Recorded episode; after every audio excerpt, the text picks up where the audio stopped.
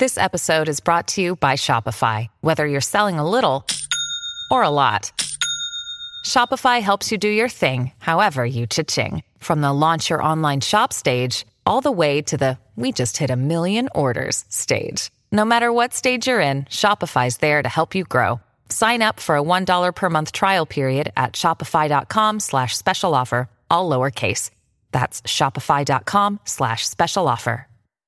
Jared Cohen joins us now, founder and CEO of Jigsaw at Alphabet, former advisor to two secretaries of state, Condoleezza Rice and Hillary Clinton, and best-selling author of five books, his latest being Life After Power, Seven Presidents and Their Search for Purpose Beyond the White House. And Jared, uh, thanks so much for coming in. Thanks, Brian. So first off, the attraction of wanting this job back. This is what Lindsey Graham told me. I, you know, I met with uh, Trump after he lost, and I told him, "You don't need to do this. You don't need to run again. Go golf. Go do a tour of the of the world. You know, you don't need to do it. You know, your celebrity's going to pick up." Uh, but yet he wants to get back. That's all he does to get back. From your experience studying what this position's about and, and how hard it is to turn the page after you leave the White House, do you understand it? Look, presidents don't want to think about their time in office as their penultimate act, right? They, they view it as their greatest act, which is why they don't want to give it up. It's it's it's the most dramatic retirement in the world, which is why the founding fathers worried about what to do with ex-presidents. You know, Alexander Hamilton pondered this question of, you know, is it good for the republic to have half a dozen men at any given time wandering around the rest of us like disenchanted ghosts? Uh, or discontented. And that, he wrote, and you wrote that quote before in your book. He, he writes it in, in, in Federalist 72. What, what, what worries him? Well, so I think what, what worried him is remember they they were they were trying to construct a republic in response to a monarchy, right? There weren't a lot of examples that the founding fathers had for the peaceful transfer of power. What they were mm-hmm. creating was something truly novel. They just had a lot of things on their plate. And I think what's amazing about this question of what to do with ex presidents we never really formalized it in the Constitution. We kind of winged it throughout history, and there's not a lot of good examples. What I do in the book is I basically highlight seven U.S. presidents who managed to find a greater sense of purpose after they left the office. So, one thing that struck people is that President Obama chose to stay in Washington. I know he's young, but a lot of people say, you know, I'm going to move on. You know, Kennebunkport, uh, where uh, where uh, 41 stayed, and uh, Reagan went to his ranch, and LBJ went to his ranch in Texas. How unique is it that he stayed in Washington and seems to still be a player? So John Quincy Adams was the first one to stay in Washington, but the circumstances were very different. His wife was was was terribly ill, and it was too icy, and he couldn't make the journey back up to Quincy. But I think what you see with President Obama is something that a lot of former presidents, particularly in modern times, struggle with, which is they're constrained by the norm of one president at a time, but they just can't resist the urge to keep their, their, their, their toe in the water. They can't resist the urge to insert themselves. And the symbolism of a former president staying in Washington, to me, symbolizes and captures this idea of how difficult it is to let go. Right. Maybe not great for the country, especially with people's perception. People's perception is that your older vice president is president. He is not at the top of his game. Who's calling the shots? Could it be that guy five miles away? And by the way, it's very confusing if you look at if you look at Jimmy Carter, right? You know, longest active post presidency in history, 42, 42 plus years. He's the answer to Hamilton's question of what to do with ex presidents, which is they can either be a tremendous ally to their successors or they can be a nuisance and their most formidable adversary. And Carter managed to do both, but he didn't do it living in Washington. He still lived. He went back home uh, to Plains. and there. Look, there, there's there's almost kind and of. you're a, referring, Jared, to the fact that he went over to North Korea. He got involved there, trying to get hostages out. He went over to Haiti. He was over there trying to run elections internationally.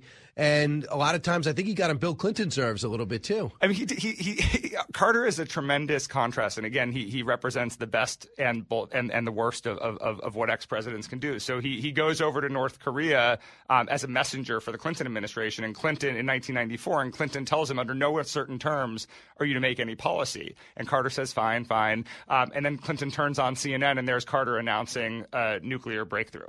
By the way, when the U.S., when George H.W. Bush was readying to send troops in to get Saddam Hussein out of Kuwait, Jimmy Carter, who didn't want to see a war, secretly wrote to four of the five permanent members of the Security Council urging them to oppose his own country's policy.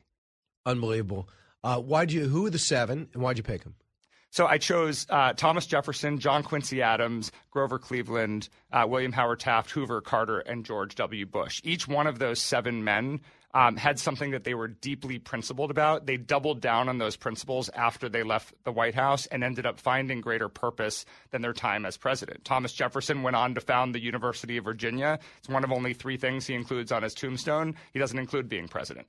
John Quincy Adams had arguably the greatest second act in American history. He served nine terms in the House of Representatives, where in a much lower station, he found a much higher cause of abolition. Cleveland became president again, so kind of hard hard to argue with that. Uh, William Howard Taft got his dream job as Chief Justice of the Supreme Court in his final decade of life. Herbert Hoover's story, you know, this is After, man- remember, William Howard Taft famously went against Teddy Roosevelt, challenged the guy he mentored, uh, and Woodrow Wilson ends up becoming president. But what happened to him after? Yeah, so so so William Howard Taft, um, you know, he never he didn't like being president. He was actually he, all he ever wanted was to, to, to serve on the Supreme Court. He turns it down three times um, in his life before becoming president. He nominates a record six justices to the Supreme Court, including a chief justice as president. The only reason he seeks reelection in 1912 is deny, to deny his one-time friend and, and, and former mentor Theodore Roosevelt the presidency. It's an amazing story because by the time Taft you know gets the nomination for the Republican Party, he's basically a political dead man, and his, his vice presidential running mate dies just a week before the election. So you literally have you know Theodore Roosevelt as a third-party bull moose challenging the incumbent president, whose ticket is literally a political dead man and a physical corpse. Um, and he yeah. splits the party and gives the election to, to Wilson. Teddy Roosevelt actually got the second most votes as a third party, right? And, and, you end up with Woodrow Wilson, you know, for for, for, for eight years as as, as president, right? Um, and then look, you know, Herbert Hoover is a man who lived to be 90 years old. He's defined by you know four years of, that that he was in office, defined by the Great Depression. His story is a great one of recovery. He recaptures you know his you know status as a great humanitarian, which he had before being president. He recaptures his status as a great executive, you know, reorganizing the executive branch, and he recaptures his status in his lifetime as a bipartisan figure when Joe Kennedy calls on him him to reconcile JFK and Richard Nixon after the 1960 election. Wow, pretty amazing. Uh, because obviously there was that was a controversial result. And, and, it was important because the country was sort of in the, the height of the Cold War, showing that bipartisan unity was important. And, you know, I think the tragedy for Herbert Hoover, who's still getting kind of trashed and whose name is still political fodder, you know, even in, in, in this election, he actually recovers his good name in his lifetime and then just gets trashed again posthumously. Right. And you're talking about the fact that Donald Trump said, uh, if, it comes, if the economy is going to collapse, I hope it collapses under him because I don't want to inherit something like Herbert Hoover. I mean, the FDR guys, they, they really did a, a, a job on, on, on, Herbert Hoover. You know, his 12 years of self imposed political exile. I mean, it just felt like the FDR presidency would, would, would never end.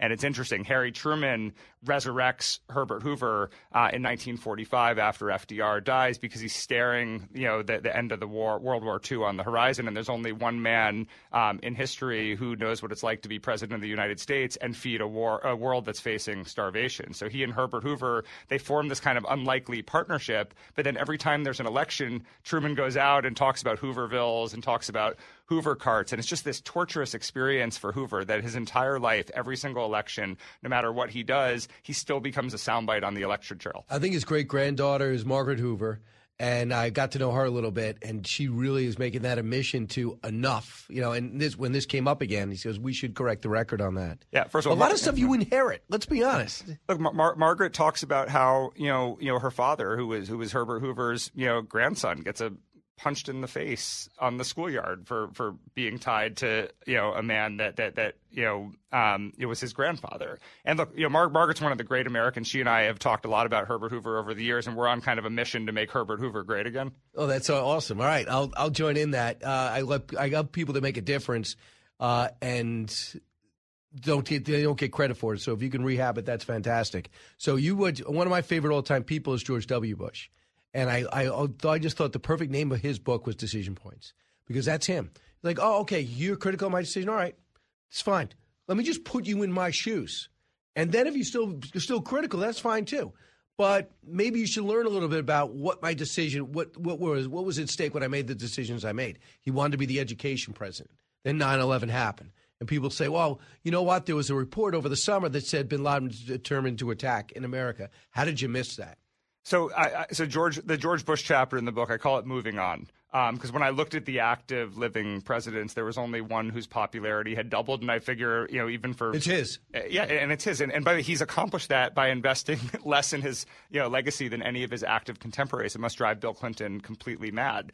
Um, oh, I love his library. I had a chance to see it. And, and look, his, his library is a reflection of his values. But I think part of why I wanted to understand why Bush's popularity had more than doubled. I think, look, he has this reverence for the Washington principle of when it's over, it's over, um, and you have to separate from from politics after you've been after you've been president. It's aged well, um, you know, given you know you have a former president, uh, you know, Donald Trump, who's now you know on the path to the nomination, and and and let's just say he's not quiet. Um, but I also think that um, you know Americans have gotten nostalgic uh, about this idea of a president who kind of reveres the Washington principle of one president at a time, and they like watching him paint, right? I mean, he's in, you know Bush is in his mid 70s, and they're seeing him, you know, kind of find a post-presidential voice through painting that allows him to advance causes that matter to the American people, like veterans, without undermining his successors. Jared Cohen with us. He's got his book out now, "Life After Power: Seven Presidents and Their Search for Purpose Beyond the White House." What I also think is fascinating, and I saw it up close, is Bush 43 is tied with Bill Clinton, who beat his father. And his father and Bill Clinton got along. And I was great to see Bill Clinton look up to 41. And they did a lot of things together. I think the American people love seeing that.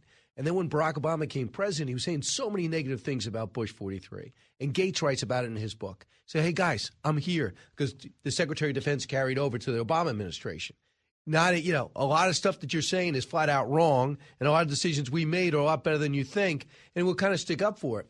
And 43 kept quiet always kept quiet. And then when it was time to dedicate the library president obama shows up and he says something if i can remember correctly he says you might disagree with george bush but it's impossible not to like george bush.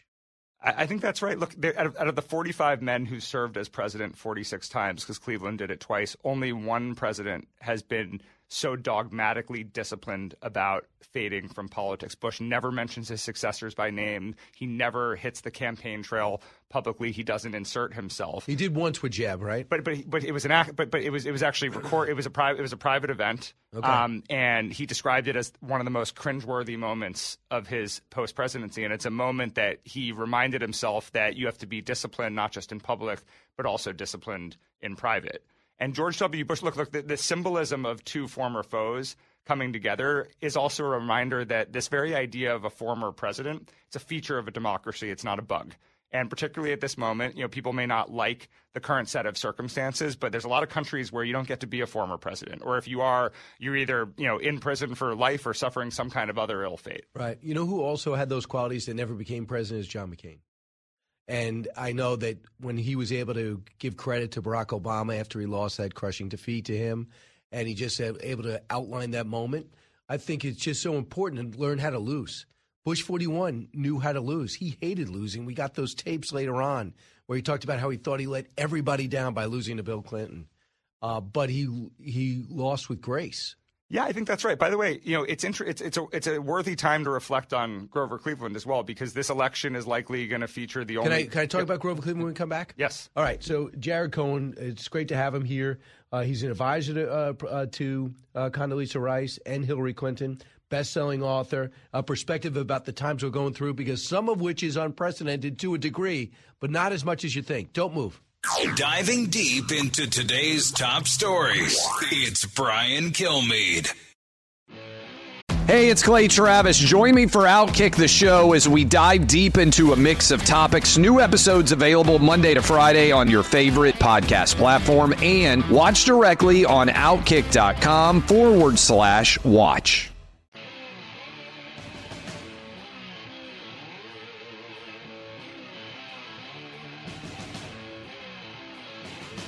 If you're interested in it, Brian's talking about it. You're with Brian Kilmeade. Hey, uh, we are back. Uh, the author of Life After Power, Jared Cohen, with us right now. Uh, he's got a great book out. Uh, sir, uh, uh, it's called Seven Presidents and Their Search for Purpose Beyond the White House.